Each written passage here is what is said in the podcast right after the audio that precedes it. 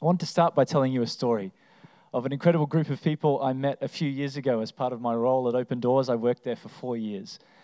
And uh, I traveled to Egypt. I don't know if anyone in the room has been to Cairo before, but Cairo is a wild city 16 million people crammed into this fairly uh, tiny space. 70% Muslim majority, 30% Christian minority. And as soon as you fly into the city, you see this vast conflict as far as the eye can see. Crescent moons on mosques, crosses on cathedrals, as far as you can see. And Christians and Muslims are kind of forced to live in this tension every day of their life. I need to just pause here and say sometimes in our society, I don't know if your life is like mine, but I grew up with the ideology that all Muslims are terrorists. It's just something that we see on the news and it's something that kind of creeps into the back of our mind. I was fairly terrified. I was pretty nervous to be there, to be honest. But it's not actually true at all. Many Muslims are the most hospitable, warm, welcoming people. But unfortunately, for this story, a young man, 21 years old, had succumbed to an extremist ideology. And he'd taken upon himself to seek out and kill a prominent Christian leader. So, what he did was he strapped explosives to himself and he made his way to the local center of Christian worship. Remember, he had grown up a Muslim, so he was aware uh, in his faith tradition, one building, a mosque, one prominent leader, so he thought it would be a fairly simple procedure to find this man. But as he made his way past a few checkpoints, uh, his plan was thwarted. There was actually 25 buildings inside this compound. And so he changed his strategy and he just began to stumble around listening for where he could hear the most sound. It was a Thursday morning. And uh, on Thursdays, women gather to pray and worship in that church. There was a women's prayer meeting happening. 150 women had gathered that morning, as they do every Thursday morning. So he began to make his way towards the chapel where they were worshiping. There was one man present who was a security guard sitting in the gateway to the chapel. And he could see straight away, as soon as this man came towards him, that something was amiss. So he motioned to him to stop and turn back. But the man continued to approach, while the women singing in the room behind him. Eventually, in an act of profound bravery, the security guard stood to his feet and rushed towards the man. The bomber detonated the vest. The security guard died instantly, but this triggered a chain reaction, and the walls of the church collapsed, the roof collapsed, and on that day, 27 women lost their lives. There's a photo uh, of me and our team standing uh, at that incredible image. I will never forget that moment the sheer trauma, the horror. You know, we see these images on our screens on TV and they can become a little bit two dimensional, a little bit distant. But I tell you what, standing in the physical location of an attack like that was overwhelming. We wept for hours and hours.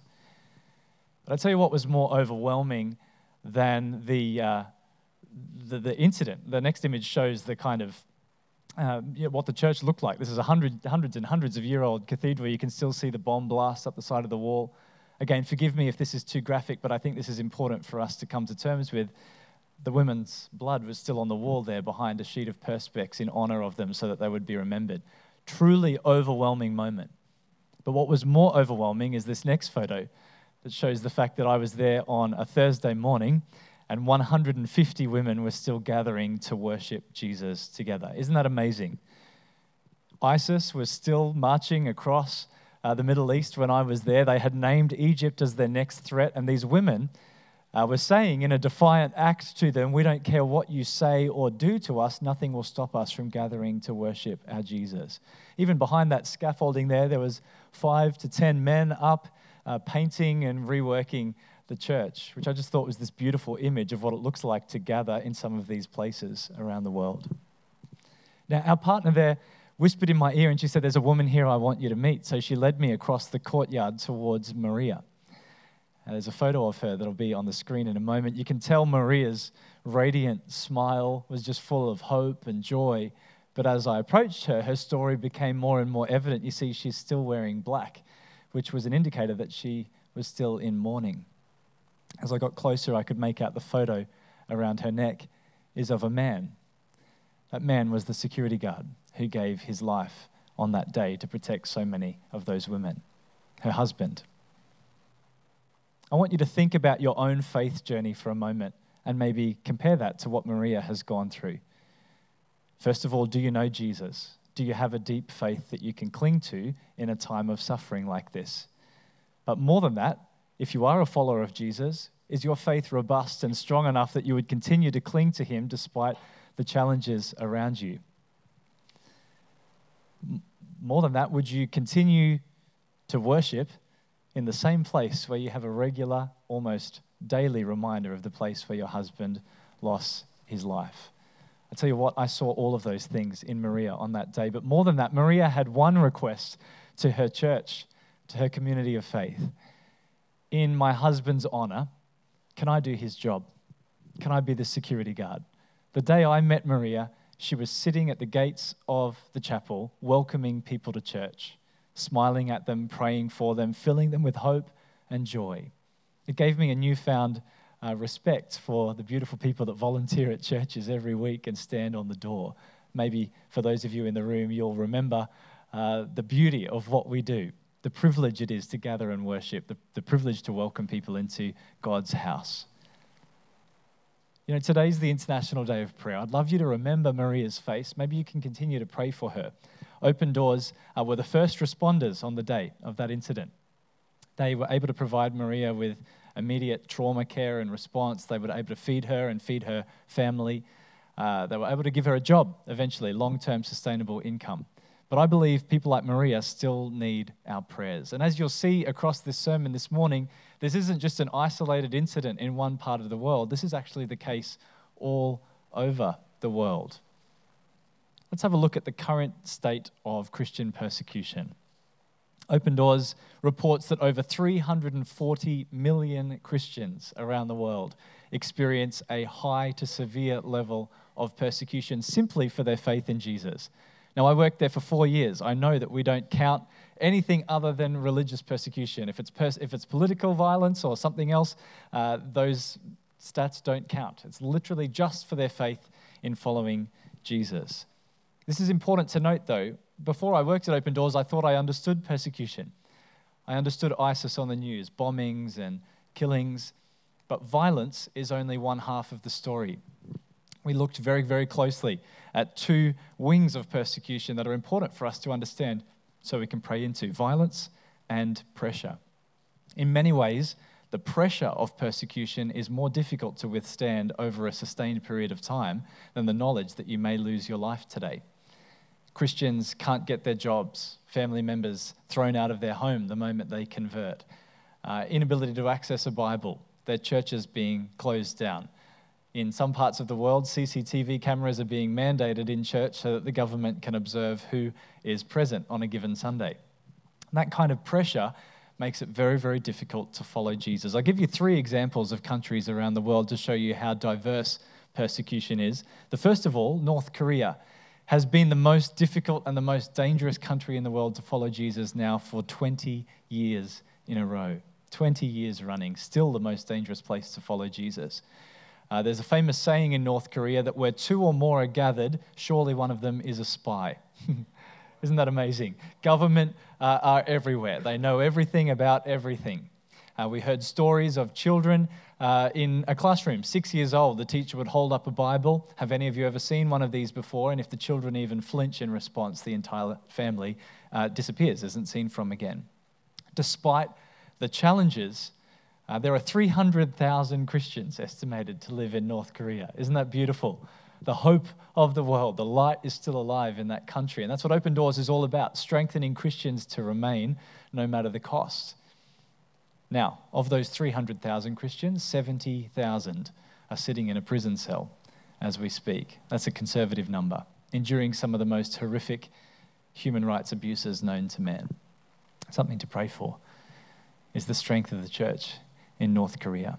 The second country we'll look at briefly is Afghanistan. It's been all over the news the last few months, but I used to report regularly on the challenges to Christians in Afghanistan, the second most dangerous country to follow Jesus in the world. I actually think it may uh, become more difficult than North Korea this year based on what we've seen with the Taliban rule. Uh, completely opposite problem to North Korea, where you see government control in North Korea, complete absence of government in Afghanistan, a failed state, lawlessness, which ultimately led to the situation now where the Taliban has taken over. Uh, we had reports even recently from our partners. I'm speaking like our is uh, open doors is still me, by the way. I'm just going to use those terms interchangeably because it's so close to my heart. From our partners in Afghanistan, uh, that Christian pastors preparing to lose their life for Jesus even this week. Think about that for a moment. If that was your reality, will you lose your life for Jesus this week? A very, very real prospect in the nation of Afghanistan. Finally, just for this brief introduction, is the nation of India. This might be surprising to many of you.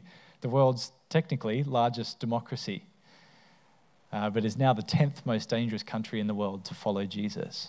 There's an extremist Hindu group called the RSS that have a mission statement to eliminate Christianity. Their original mission statement was to eliminate Christianity by the end of this year, 31st of December.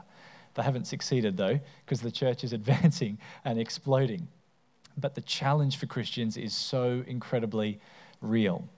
We were getting reports of 70 to 80 churches being burned a week, pastors whose children were being abducted and killed uh, just because the pastor would refuse to stop sharing the gospel.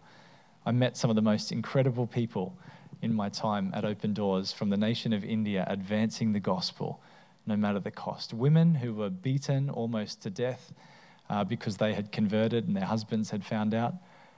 I mentioned this to Scott earlier that it can seem so distant, but nearly every time I preached a sermon on persecution in a church in Australia, there would be a woman that would come to me and say, The moment I gave my life to Jesus, I began to experience domestic violence in my own home. And I never had a grid for that. And that's maybe something else you can keep in mind that there may even be people in our midst, in our community, that are suffering uh, for their faith in Jesus. It's important for us to be aware of. Now, look, you might think, James, that's a really uh, tough way to start a sermon. Where's the good news in that? I need to just pause and acknowledge the fact that Jesus himself endured suffering unto death, and he actually promised us persecution if we follow him. Some of you might be on the brink of making a decision to follow Jesus today. I can tell you, it's a costly pursuit for many of us in the room, maybe you haven't heard this message before and you're asking yourself, why aren't I persecuted for my faith? It's a really good question to ask.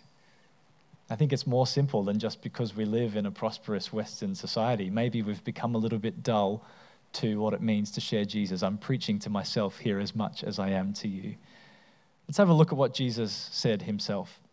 John 15, 18. Any Taylor Swift fans out there, I call this the haters gonna hate verse. If the world hates you, you know that it hated me before it hated you. Jesus kind of says, guys, it's part and parcel of what it means to follow me. He goes on in verse 20, but if they persecuted me, they will also persecute you. It's a promise. Life is going to get tough if you choose to follow Jesus. But the good news in this is that persecution produces amazing fruit in our life as we choose to follow Him. And I've witnessed this all around the world. I've seen it in the Australian church. I've seen it in uh, some of these stories that I'm about to share with you the fruit of persecution. But before we go on in Scripture, I want to read this passage here from the Apostle Paul. But I think it's important for us to pause and remember Paul's background himself.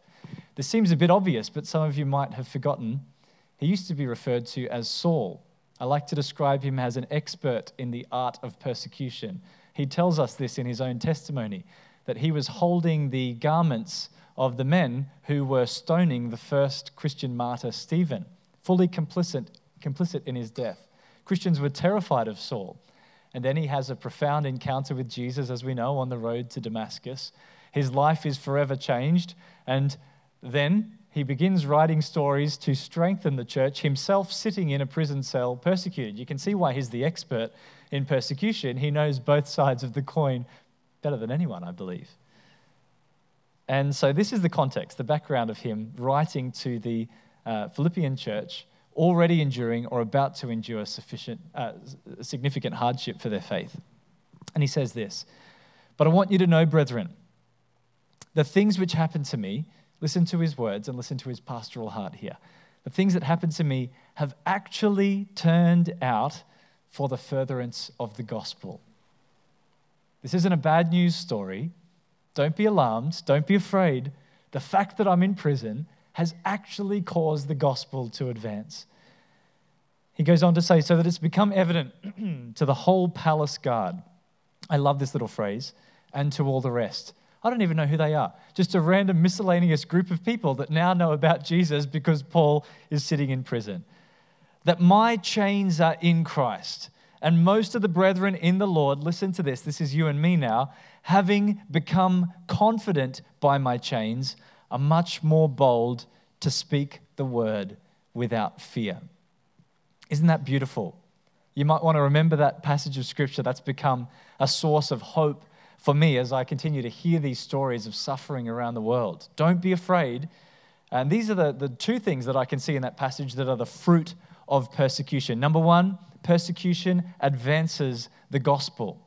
And we see this time and time again, as John just mentioned in that video. Iran, one of the difficult, I think it's number nine, the ninth most dangerous country to follow Jesus. The fastest growing evangelical church in the world is in Iran.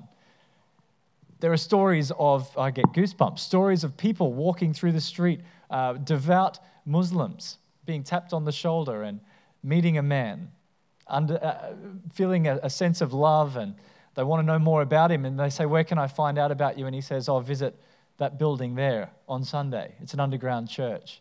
One in three Muslim conversions in Iran have nothing to do with a Christian leader at all, a vision of Jesus. It's very, very common.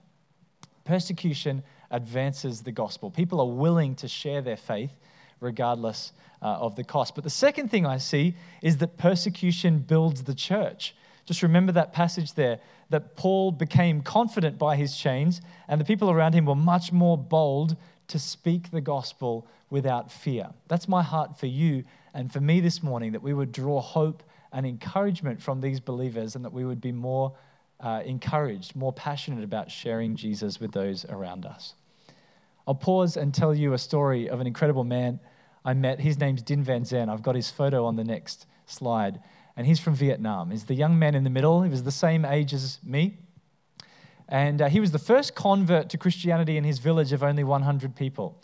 I want you to imagine for a moment that you grew up in a village of 100 people, probably the size, probably about the capacity of this room. You would know everyone, right? Most of them, are, a huge chunk of them are related to you.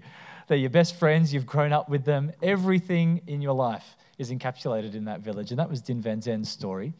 Open Doors have partners there that translate the Bible, uh, which actually takes 14 years to do to translate into the local dialect. Uh, but that's too long, right? So in the meantime, they do uh, verbal translations, put them on these little solar powered SD cards, and hook them over the horns of cattle uh, so they can listen to the gospel in their native tongue while they're plowing their rice paddies. I thought that was pretty cool. And so Din Van Zen hears about Jesus and becomes a Christian, profound, radical transformation uh, through one of these oxen broadcasts through a rice paddy. Runs back to his village. And in a previously unreached people group, revival breaks out. One family, two families, eventually five families convert to Christianity. But that causes some problems for the local leaders. Vietnam, you might not know, is one of five communist states left in the world. And they actually uh, continue to manipulate, particularly regional areas like this, for their own gain. And so the villagers stop playing along when they turn to Jesus. They stop sacrificing food to idols. And so it becomes very obvious very quickly who has converted to Christianity. And they come into town. The, uh, the political leaders come into town, call a town hall meeting, get all 100 villagers in the room, set up a PA system, uh, projector screens, and they put Din Van Zen on stage in front of them and begin to roll video after video of malnourished children, African children with their clothes falling off. And they say to the villagers, if you allow this man to convert your village to Christianity, this is what will happen to you. The gods will no longer appease you, they, will no longer produce your crops to harvest. Uh, your children will die, and you'll suffer a terrible death. They do this for hour after hour, every night for seven nights. If you allow Din Van Zen to convert you to Christianity, this is what will happen to your children. By the end of a week, the villagers are enraged. screaming at him, swearing at him, spitting on him, spitting on his children. The government know our job here is done. They don't want to be seen to actively persecute Christians. It's not good for tourism or diplomacy. So they pack down their PA system and they leave town, leaving the villagers to do their worst. For four hours, Din Van told us story after story. All of us were sobbing the things that he'd endured. They um, broke into his home, took his newborn child, just about killed his child. He was able to get the child out of their arms and ran away, had to live in the forest for four weeks. They uh, destroyed his home in front of him. They, he was telling us, this is where he was weeping uncontrollably, that all of his salary went to buy one pig. It seems so foreign to us, doesn't it, in our society? But I could tell that this pig was representative of his identity. It was um, all he could do to sustain it. And the goal was that he would sell this pig to be able to send his kids to get some kind of education. And as he was weeping, he was telling us that the villagers came through in front of his family, killed, cooked, and ate this pig. I could tell there was a cultural disconnect because that was actually the moment that he was most distraught. But it was just this symbol of everything that he'd worked for being destroyed in front of him. Now, Din Van Zen uh, was so severely persecuted that when Open Doors came across him, uh, we actually offered to relocate him and move him to a different village.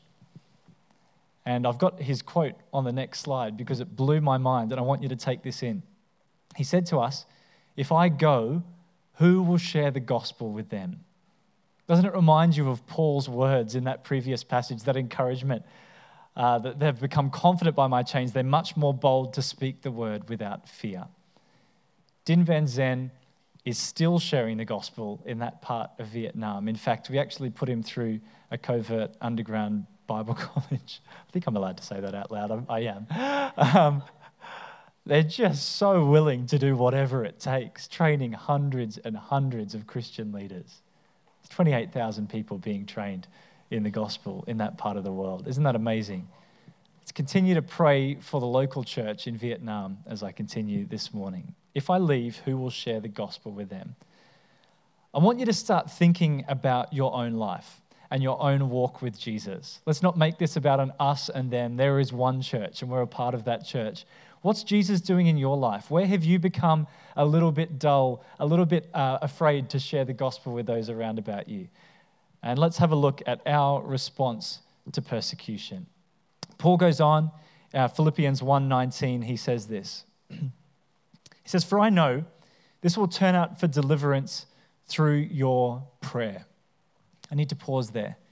Today is the International Day of Prayer for the Persecuted Church. I believe those forms uh, that you all got on the way in will give you access either on the door or on the way out. If not, I got a few shakes. They'll give you access to resources so that you can be equipped to continue to pray for the persecuted church. Open Doors does this so beautifully and so well. We can see there that Paul reminds us the deliverance is through your prayer. Don't be afraid to pray for the persecuted church. Pray with the persecuted church. If you want a few things to pray for, it's completely unbiblical to pray for their persecution to stop. So we pray for their endurance. Pray that they would continue to stand strong, that they'd follow Jesus no matter the cost, that they wouldn't give up their faith in him because of the pressures around them, that they'd be able to access the Bible. You know, Open Doors delivered 1 million Bibles in one day in 1981 into China. Completely transformed the state of the church in that country. Continue to pray for access to the Word of God. But he goes on and he says, and the supply of the Spirit of Jesus Christ. That word supply is pretty important too. I don't believe we can just sit on our hands, and I'm proud to be a part of a church that partners with Open Doors financially. So when you give in your tithes and offerings, in your regular giving, we support the persecuted church by default every time you give. On behalf of Open Doors, thank you. I can tell you, I've seen these projects firsthand. They are changing people's lives, they are truly advancing the gospel. So you're already doing something just by your contribution to our church. Think about you, though. This is where the story turns to you. According to my earnest expectation and hope, that in nothing I shall be ashamed, but with all boldness, as always, so now also Christ will be magnified in my body, whether by life or by death. For me to live is Christ, and to die is gain. Think about those words for a moment. It's my prayer for you today that in nothing you would be ashamed. In a moment, we're going to sing a song that I'm no longer slaves to fear. I'm no longer a slave to my fear. I want to ask you to con- uh, consider responding in a practical way. It might even be just raising your hands, it might be coming out the front. I know that's a little bit risky, a little bit audacious. Maybe you want to pledge your life again to Jesus and say, I am all yours. I'm not ashamed of you. I'm not going to turn back on following you, Jesus. Paul's prayer that in nothing I shall be ashamed. I've already mentioned these three, but I see today three ways that we respond to persecution. First of all, we pray. As I've mentioned, we give and we go. For you, think about your neighbor. I don't know about you, but in my life, in Australian culture, I have my little garage door remote. I drive home and I push my remote, and the door opens, and I drive down into my sanctuary, and the door closes behind me. And I have very little to do with my neighbors. It's so easy to live a separated, segregated life now. What is Jesus doing in your community around you, in your workplace? Where have you been afraid to share the gospel? Now's your chance. Now's your opportunity. And finally, I want to close today to encourage you with the words again of Jesus himself. We opened with his words to promise us persecution, but he closes with a promise as well. He says this in John 12 24. Most assuredly, I say to you, unless a grain of wheat falls to the ground and dies, it remains alone. But if it dies, it produces much grain. I thought a lot about that verse over the last four years meeting the persecuted church. The previous verse that said, For me to live is Christ and to die is gain. I thought I understood that. Thought it meant dying to myself or to my sin or to my needs. I've learned to realize that it actually means something much more physical than that for so many people all around the world. And I see it again echoed in this verse, the words of Jesus, that if a grain of wheat falls to the ground and dies, unless it falls to the ground and dies, then it won't produce much fruit. I'm remembered of the words in Revelation where it says that they'll overcome by the word of their testimony. And I think of the seed as their testimony this morning. For four years, I saw my job at Open Doors as casting seed, praying that it would fall on fertile ground and that the stories, people's death, people like Maria's husband who lost his life, that it wouldn't be in vain, but it would produce a harvest of intense commitment, fervor to the gospel. That's my prayer for you today, that it would produce a harvest in your life. Maybe as we close and as you prepare to respond, I can pray for you today. Why don't we stand to our feet as we pray together?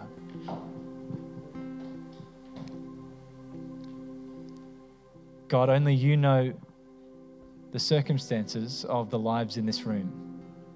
You know the sacrifices. You know the sufferings.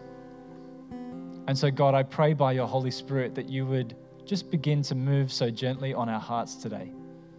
That you would show us where we've become a bit cold to you, or a bit cold to share your gospel, where we've maybe become a bit comfortable in our Western world. God, convict us where we have forgotten what it means to, um, to live a bold life for you. God, where we've become more concerned about our comfort than our mission. God, forgive us where we've turned even our worship into something that's more about us than about you. I pray for this community at Coolangatta specifically, Lord. I pray you would always turn their hearts, first of all, to you, but then to the community around them, Lord God.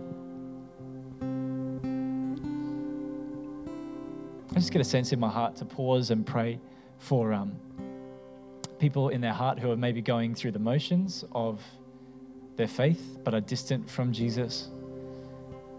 I just hear his words run to the Father in my ears that you don't need to be afraid or ashamed. This is a, a loving community I know Scott would love to reintroduce you to Jesus.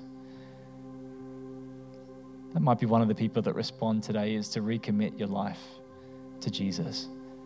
Those of you who are passionate about Him but maybe have grown a little bit cold in your mission, I'd love to invite you to respond and join us at the front for some prayer. I'd love to pray with you this morning as the team lead us in this song, No Longer Slaves. Thanks. You unravel me